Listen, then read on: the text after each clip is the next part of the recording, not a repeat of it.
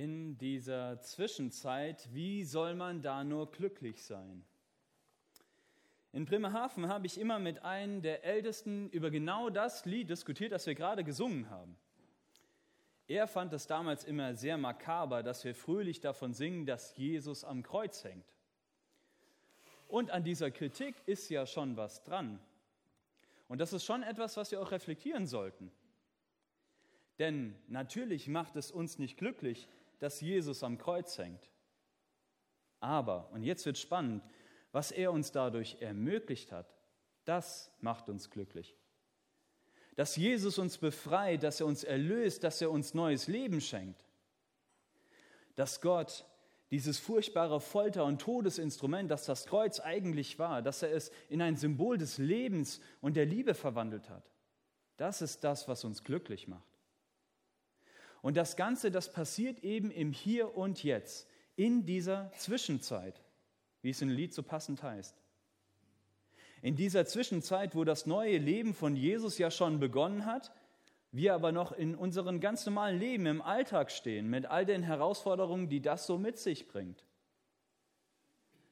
Und gerade Gemeindeleben ist für mich im Moment so ein Auf und Ab an Gefühlen. Auf der einen Seite habe ich ganz tolle Begegnungen, zum Beispiel mit meinem Praktikanten Ben. Aber auch tolle Begegnungen in der Jungschau oder in der Jugend mit, mit tollen Leuten. Nur um kaum fünf Minuten später schwierige Nachrichten zu hören. Trauernachrichten, die einen den Boden unter den Füßen wegziehen. Und der Abstand zwischen Highlights und tollen und ermutigen Begegnungen und Lowlights, also schlimmen Nachrichten und herausfordernden Begegnungen, der ist meist nicht sehr breit. Der ist meist nur eine kleine WhatsApp-Nachricht breit. Und ich möchte auch ehrlich sein, das fordert mich heraus. Und vielleicht kennst du das ja auch aus deinem Leben, dieses herausfordernde Auf und Ab des Lebens. In dieser Zwischenzeit, wie soll man da nur glücklich sein? Das Lied macht uns ein Angebot. Er spricht und singt uns Jesus am Kreuz in unser Leben hinein. Er spricht uns Trost zu mit seinem Kreuz. Mit seinen Leiden und Sterben versichert uns Jesus in all deinen Leid, bin ich bei dir. Ich leide mit dir, ich weine mit dir, ich bin bei dir. Und gleichzeitig versichert er uns durch seinen Sieg am Kreuz, dass er uns Hoffnung schenken kann, dass er uns Perspektive schenken kann. Leidheit, Leid, Krankheit und Tod wird nicht dein Ende sein, sondern ewiges Leben wartet auf dich. Lass dich von mir trösten. Nimm meine Hand, dann zeige ich dir einen Weg, der zum Leben führt. Und deswegen feiere ich auch dieses Lied, auch wenn es vielleicht makaber erscheint oder widersprüchlich. Denn gerade dadurch spiegelt es ja auch unser Leben wider, was auch ganz oft eben ein ständiges Auf und Ab ist. Und es spiegelt für mich wunderbar den Trost und die Hoffnung wider, die Jesus uns schenkt. Jetzt ist natürlich die Frage, was hat das alles mit Glück zu tun? Bisher ging es ja eher um Trost, um Halt im Leben. Nun, ich habe mich die Woche bekannterweise viel mit dem Thema Glück beschäftigt. Und dadurch ist mir wieder mal neu bewusst geworden, dass Glück viel größer ist, als wir vielleicht im ersten Moment vermuten würden. Und Glück kann uns die Spur auf etwas viel Größeres bringen. Glück kann ich in dieser Zwischenzeit erleben wenn alles gut geht, wenn ich einen glücklichen Tag habe, aber auch wenn es mir schlecht geht. Wenn ich auf einmal erlebe diesen Trost und diesen Halt in richtig schweren Situationen. Wenn ich erlebe, erlebe und es in meinem eigenen Leben spüre, wie Gott mein Leid in Glück verwandelt. Wenn ich wieder neu entdecke, wie großartig, echt und lebensnah der Trost Gottes in meinem Leben ist, dann kann ich auch Glück erfahren im Leben und auch in schwierigen Zeiten. Und ich möchte euch heute Mut machen und einladen, euch auf die Suche nach Glück zu begeben. Denn das Streben nach Glück, das kann ein geheimnisvoller Weg und wunderbarer Weg zu Gott werden. Und auf die Spur dessen bringt uns der heutige Predigtext. Und ich möchte ihn euch einmal vorlesen aus Markus 2, die Verse 1 bis 12. Und ich möchte euch einladen, vielleicht schließt doch einfach mal die Augen oder auch nicht, ihr seid aus Westfalen, das ist euch ganz offen. Aber vielleicht stellt euch, versucht euch einfach mal in diese Geschichte hineinzuversetzen und malt sie euch vor eurem inneren Auge einfach mal vor und beobachtet auch mal, wo in der Geschichte, aus welcher Perspektive erlebt ihr gerade diese Geschichte. Einige Tage später kehrte Jesus nach Kapernaum zurück. Es sprach sich schnell herum, dass er wieder zu Hause war. Da versammelten sich so viele Menschen bei ihm, dass kein Platz mehr war, nicht einmal vor dem Haus. Während er ihnen das Wort Gottes verkündete, wurde ein Gelähmter gebracht. Vier Männer trugen ihn. Sie wollten mit ihm zu Jesus, doch es herrschte ein solches Gedränge, dass sie nicht zu ihm durchkamen. Da deckten sie das Dach über der Stelle ab, wo Jesus sich befand, und machten eine Öffnung, durch die sie den Gelähmten auf seiner Matte hinunterließen. Als Jesus ihren Glauben sah, sagte er zu den Gelähmten, Mein Sohn, deine Sünden sind dir vergeben. Einige Schriftgelehrte, die dort saßen, lehnten sich innerlich dagegen auf. Wie kann dieser Mensch es wagen, so etwas zu sagen? dachten sie. Das ist ja Gotteslästerung. Niemand kann Sünden vergeben außer Gott. Jesus hatte in seinem Geist sofort erkannt, was in ihnen vorging. Warum gebt ihr solchen Gedanken Raum in euren Herzen? fragte er sie.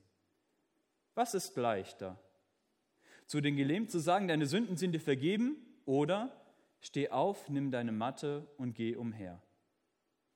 Doch ihr sollt wissen, dass der Menschensohn die Vollmacht hat, hier auf Erden Sünden zu vergeben. Und er wandte sich an den Gelähmten und sagte, ich befehle dir, steh auf, nimm deine Matte und geh nach Hause. Da stand der Mann auf, nahm seine Matte und ging vor den Augen der ganzen Menge hinaus. Alle waren außer sich vor Staunen. Sie priesen Gott und sagten, so etwas haben wir noch nie erlebt. Was ihr bestimmt schon erlebt oder schon mal gehört habt, ist diese Geschichte. Denn natürlich ist es eine ganz, ganz bekannte Geschichte. Aber ich möchte mich hier heute einmal neu nähern mit der Frage, was wird hier über Glück ausgesagt? Und ich habe euch dafür drei Fragen mitgebracht und die haben wir auch schon auf die Flipcharts gemalt. Die erste Frage, die ich stellen möchte, ist, was macht uns glücklich? Was steht im Text darüber, was uns glücklich macht? Die zweite, auch ganz super spannende Frage ist, was macht Jesus glücklich? Und dann möchte ich in einem dritten Schritt fragen, was ist denn die Schnittmenge von den beiden, von dem, was uns glücklich macht, von dem, was Jesus glücklich macht? Und auch die spannende Frage stellen, wie kann ich von dem, was mich glücklich macht, zu dem hinkommen, was Jesus glücklich macht? Und wir fangen mit der ersten Frage an. Und ihr habt ja schon gesehen, ich habe diese Frage ja auch der Jugend gestellt. Was macht dich glücklich? Und die Antworten habt ihr auch schon gesehen. Oh, falsch rum. Was macht uns glücklich? Und ich habe sie auch gefragt, was ihr Glück zerstört. Und auch das habt ihr gesehen. Es waren Dinge wie Streit unter Freunden, Verletzungen, Mobbing oder Unversöhnlichkeiten. Und genau diese beiden Fragen haben wir euch ja eingeladen, dass ihr euch die stellt, aber genau diese beiden Fragen möchte ich jetzt auch dem Bibeltext stellen. Was steht im Text? Ich lese es gleich auch vor, keine Angst. Was steht im Text über das Thema Glück? Was macht uns glücklich? Und beginnen möchte ich mit den vier Freunden, die alles für ihren Freund tun. Sie lassen sich nicht abschrecken, sie überwinden Hindernisse, sie machen sogar ein Loch in ein Dach, weil sie ihren Freund unbedingt helfen wollen. Und das ist auch schon der erste Punkt, der steht auch hier. Einsatz für andere macht uns glücklich. Die Jugend hat ja auch die Fragen zum Thema Profilgewinn beantwortet. Und bei der Frage, wo noch Potenzial in unserer Gemeinde schlummert, haben sie ganz einfach aufgeschrieben, alle, die nicht mitarbeiten. Und sie haben recht. Da schlummert noch ein kurzes Potenzial in unserer Gemeinde. Und ich möchte jetzt nicht streng schimpfen, hier vorne stehen und möchte euch sagen, ihr müsst alle mehr mitarbeiten, sondern ich möchte euch Mut machen zu entdecken, Einsatz für andere macht glücklich. Es ist ein Dienst, ja, aber es ist auch ein toller Dienst. Und ich spreche da aus reichlich Erfahrung.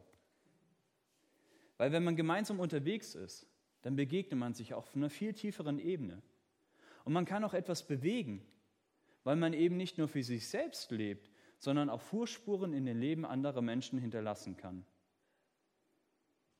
Und das führt uns zu einem weiteren Punkt, den wir von den vier Freunden lernen können. Freundschaft macht glücklich. Gemeinsam unterwegs sein. Echte Freundschaft, die über Smalltalk hinausgeht. Echte Beziehungen, echte Freunde, die stärken unser Leben und die schenken uns auch Glück. Interessanterweise nimmt aber genau das ab.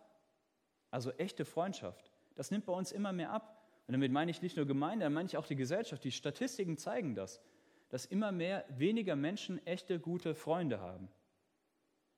Und deswegen möchte ich euch heute auch die Frage stellen, wann hast du dir das letzte Mal Zeit genommen für einen guten Freund?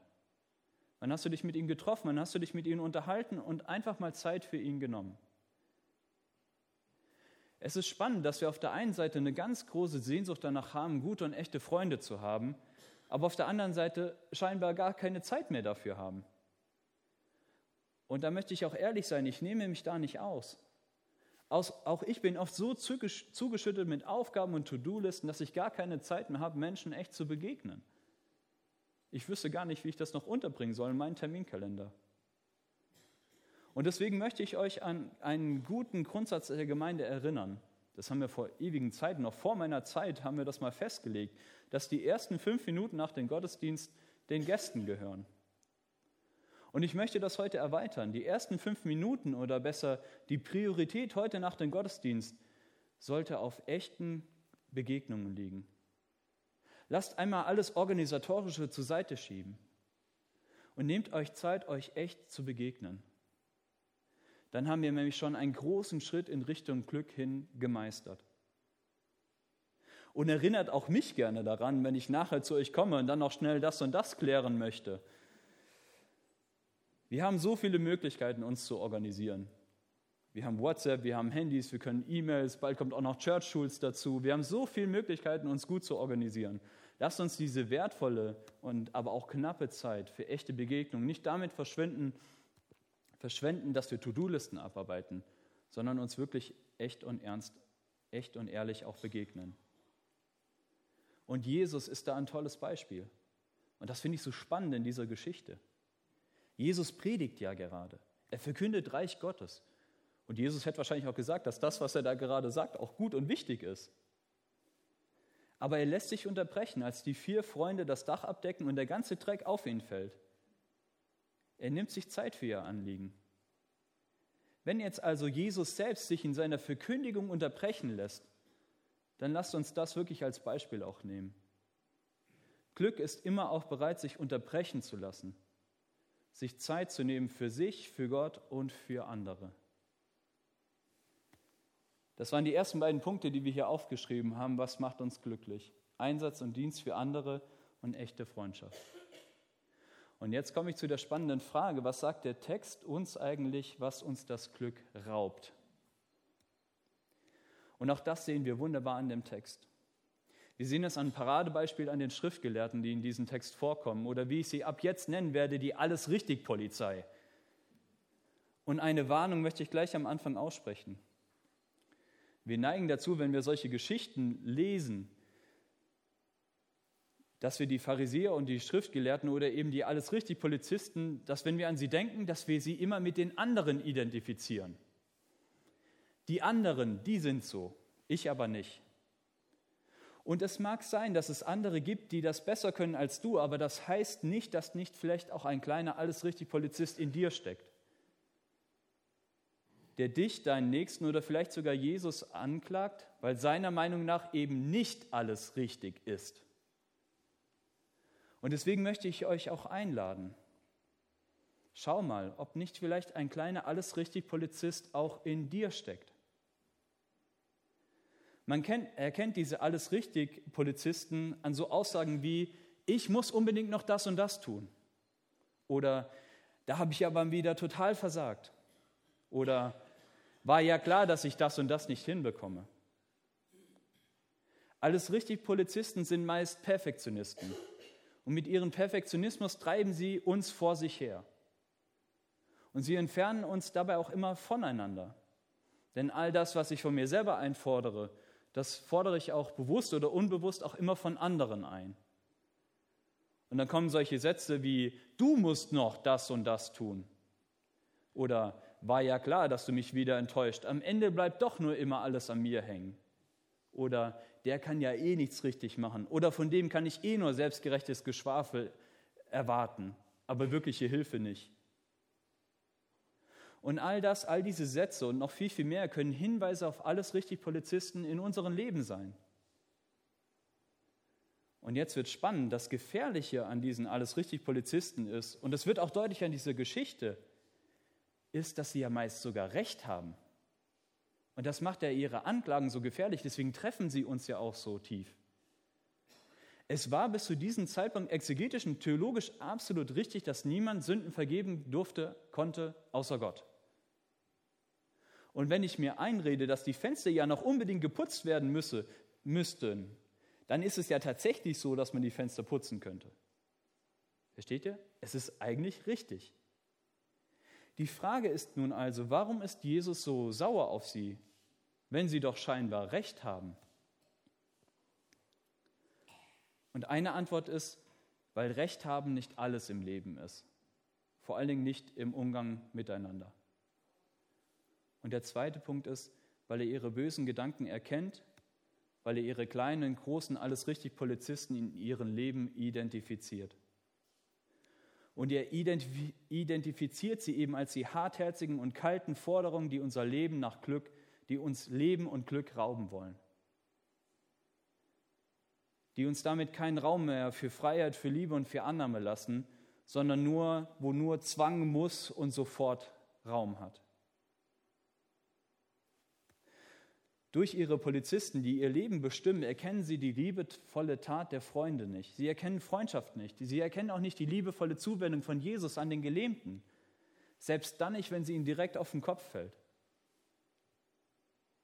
Was raubt uns unser Glück? Alles richtig, Polizisten, rauben uns unser Glück. Perfektionismus und Hartherzigkeit mir selbst und anderen gegenüber raubt mir mein Glück und können sogar den Zugang zu Jesus vernebeln, dass ich seine liebevolle Annahme gar nicht mehr erkennen kann.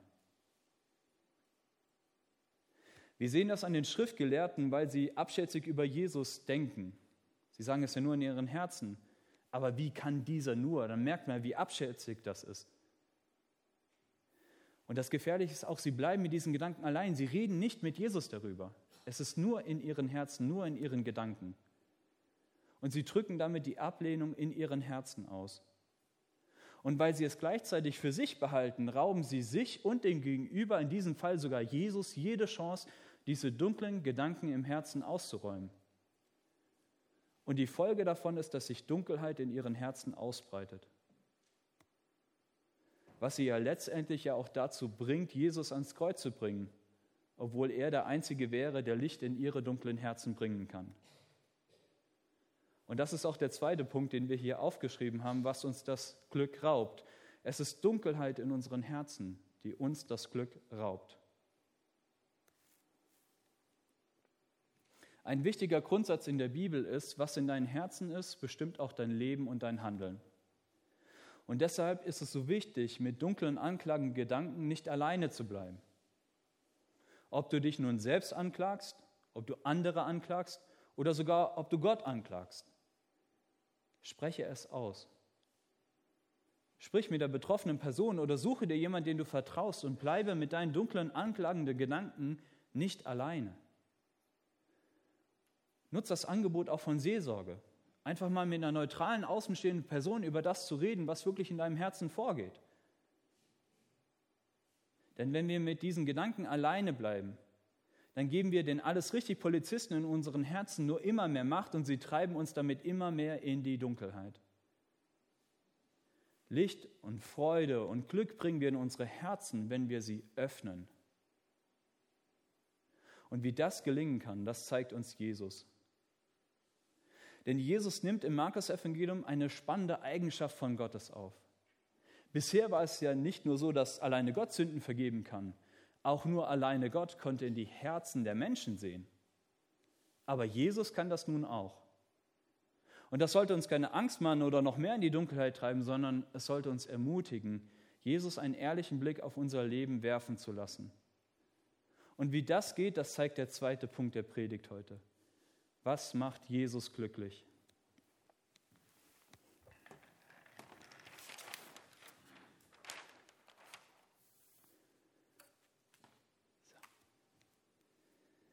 Das Erste, was in der Geschichte Jesus glücklich macht, ist der Einsatz und Glaube und Freundschaft der vier Freunde. Sie lassen sich von nichts davon abbringen, ihren Freund zu Jesus zu bringen. Und wir lesen das in Vers 5, Jesus sei ihren Glauben und daraufhin wendet er sich an den Gelähmten. Und was das deutlich macht, ist ganz spannend, dass unser Glaube, unser Vertrauen auf Jesus einen Einfluss hat. Wir können mit unserem Glauben andere tragen und sogar zu Jesus führen. Und das ist Aufgabe und Ziel von Gemeinde. Dass in dem Moment, wo mich meine eigenen Füße nicht mehr tragen, andere bereitstehen, ganz praktisch, wie in diesem Fall, oder im Gebet oder auch durch Unterstützung, einfach mich zu tragen. Und mal ist es so, dass du der bist, der trägt. Und mal ist es so, dass du der Getragene bist. Aber Jesus hat sich etwas dabei gedacht. Jesus hat immer die Macht und die Kraft, uns zu tragen und zu helfen. Darauf dürfen wir uns immer verlassen aber er möchte eben auch, dass wir diesen Dienst füreinander tun. Er will mit uns arbeiten und uns ermutigen, füreinander da zu sein. Spannend ist ja, dass die vier Freunde eigentlich in dieser Geschichte ganz schön frech sind. Wir sind uns schon so gewohnt, dass es eine tolle Tat ist, dass, wir das, dass uns das gar nicht mehr auffällt. Aber es ist schon ziemlich dreist, einfach mal ein fremdes Dach abzudecken. Und dann auch noch Jesus da so zu unterbrechen. Sie hätten ja auch einfach warten können, bis er fertig ist mit der Predigt. Aber Jesus und das ist ganz wichtig, lässt sich gerne unterbrechen, wenn wir uns für andere einsetzen und wenn wir unbedingt zu Jesus wollen. Das ist das, was Jesus glücklich macht. Und da lässt er sich immer, egal was er gerade tut, gerne unterbrechen. Und das ist der erste Punkt. Was macht Jesus glücklich, wenn wir unbedingt zu Jesus wollen? Und der zweite Punkt ist, wenn wir bereit sind, es macht Jesus glücklich, wenn wir bereit sind, ihn in unser Herz schauen zu lassen. Jesus macht es glücklich, wenn wir bereit sind, ihn unsere Herzen zu öffnen. Wir haben ja eben schon gehört, warum das gut und hilfreich sein kann im Leben. Die vier Freunde waren dazu bereit.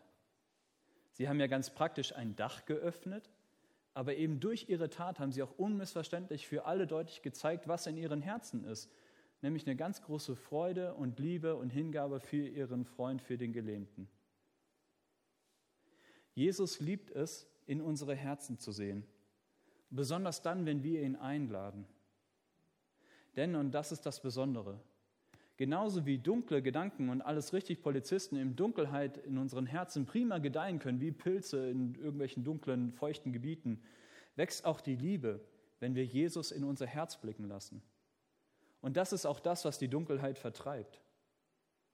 Und das ist auch mein Gebet und meine Hoffnung, dass wir unsere Herzen öffnen für Jesus für uns selbst und auch für unseren Nächsten, dass die Liebe wächst und dass die Dunkelheit vergeht. Einen dritten Punkt können wir noch in der Geschichte lernen, was Jesus glücklich macht. Und das ist, wenn wir an seine Vollmacht glauben. Wisst ihr, warum die Freunde so frech waren, das Dach abzudecken, obwohl klar war, dass es Ärger geben würde? Weil sie an die Vollmacht von Jesus glaubten. Sie waren sogar bereit, etwas Falsches zu tun, weil sie unbedingt ihren Freund helfen wollten, weil sie unbedingt zu Jesus wollten und weil sie an ihn glaubten. Weil sie an Jesus glaubten. Und lasst uns ein Beispiel an ihn nehmen. Lasst uns auch mutig, auch als Gemeinde, neue Wege gehen. Lasst uns Fehler wagen. Lasst uns endlich diesen Perfektionismus über Bord werfen und der Vollmacht Jesu vertrauen umso größer mein Jesus ist, umso mehr kann ich wagen, weil ich um seine Kraft und seine Vollmacht weiß.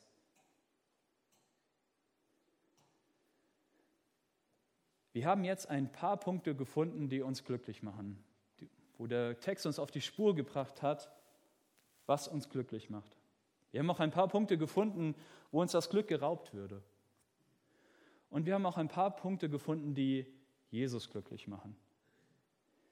Nun ist aber die Frage, wie kommen wir eigentlich von der einen zu der anderen Seite? Wie können wir uns auf die Suche nach Glück machen und erkennen, was Glück wirklich ist und wo es zu finden ist? Und das führt uns zum dritten Punkt. Was ist eigentlich die Schnittmenge? Dafür schiebe ich die beiden jetzt mal zusammen. Bin ich mal kreativ geworden heute.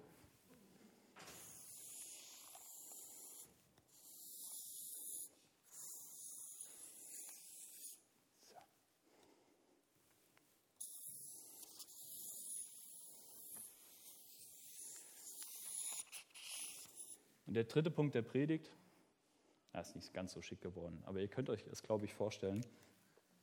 Was ist eigentlich in der Schnittmenge? Und die viel spannendere Frage ist ja noch, wie kommen wir eigentlich von dem nach da? Und das ist die spannende Frage, wie kommen wir von der einen Seite, wo wir vielleicht auch oft Glück erleben, was auch schön ist, aber wo es auch immer wieder zerstört werden kann, wie kommen wir dann auf Jesu Seite, wo Glück nicht einfach nur die Abwesenheit von Wünschen ist, sondern ein wirklich glückliches und erfülltes Leben. Und auch hier gibt der Text uns drei wunderbare Antworten. Die schreibe ich jetzt einmal hier in die Mitte. Äh,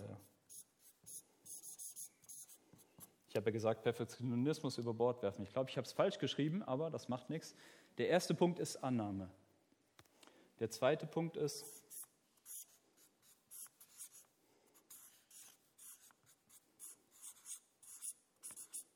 Vergebung. Annahme, Vergebung. Und der dritte Punkt ist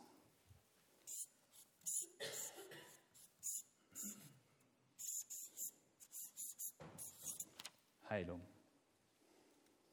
Der Text gibt uns drei wunderbare Antworten auf die Frage, wie wir von der einen auf die andere Seite kommen. Annahme, Vergebung und Heilung. Und diese drei sind der Schlüssel, die Koordinaten, die versteckten Hinweise, die uns helfen, auf der Suche nach Glück erfolgreich zu sein. Warum? Lass uns dafür nochmal in den Kernvers der Geschichte gucken. In Vers 5 sagt Jesus zu den Gelähmten, mein Kind, deine Sünden sind dir vergeben. Habt ihr euch schon mal bei der Geschichte gefragt, warum Jesus den offensichtlich gelähmten Mann gerade das an dieser Stelle sagt? Er hätte ihn ja auch einfach heilen können. Der Glaube ist ja deutlich geworden und der Glaube und der Wunsch der vier Freunde ist ja, ist ja logisch, also ist ja ableitbar, ist ja ganz, ganz deutlich geworden. Und Jesus lobt ihn ja sogar. Aber es gibt eine Reihenfolge, wie Jesus sich den Menschen zuwendet. Die ist nicht in Stein gemeißelt. Jesus begegnet jedem Menschen individuell, aber für hier und heute ist die Reihenfolge eben genau so, wie es hier auch aufgeschrieben hat. Erstens, Jesus nimmt dich an. Zweitens, Jesus vergibt dir deine Sünden. Und drittens, Jesus schenkt dir Heilung. Mein Kind, mein Sohn, das ist schon, schon eine sehr direkte und liebevolle Bezeichnung für den Gelähmten. Und es ist das krasse Gegenteil zu den alles richtig Polizisten. Die sprechen Jesus abfällig mit dieser da einfach so an.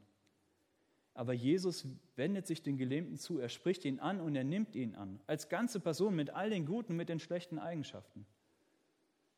Und das ist auch die Botschaft für uns heute. Heute ganz persönlich, ganz praktisch spricht Jesus uns an. Jesus wendet sich uns zu und Jesus nimmt uns an. Selbst wenn du gerade ein Riesenloch in seine Decke geschlagen hast, selbst wenn du gerade den, deinen ganzen verursachten Dreck auf seinen Kopf geschmissen hast, selbst dann nimmt er dich an. Und zweitens, er vergibt dir deine Sünden. Sünde ist ein schwieriges Wort. Ein bekannter Autor sagte einmal, es ist ein Wort, das nicht mehr für sich selbst steht, das ausgelegt werden muss. Und es gibt da die klassischen Auslegungen. Sünde ist die Trennung zwischen dir und Gott. Sünde ist Fehlverhalten. Sünde ist, wenn du an einen anderen schuldig geworden bist. Aber Sünde ist so viel mehr und es kann auch für so viel mehr stehen.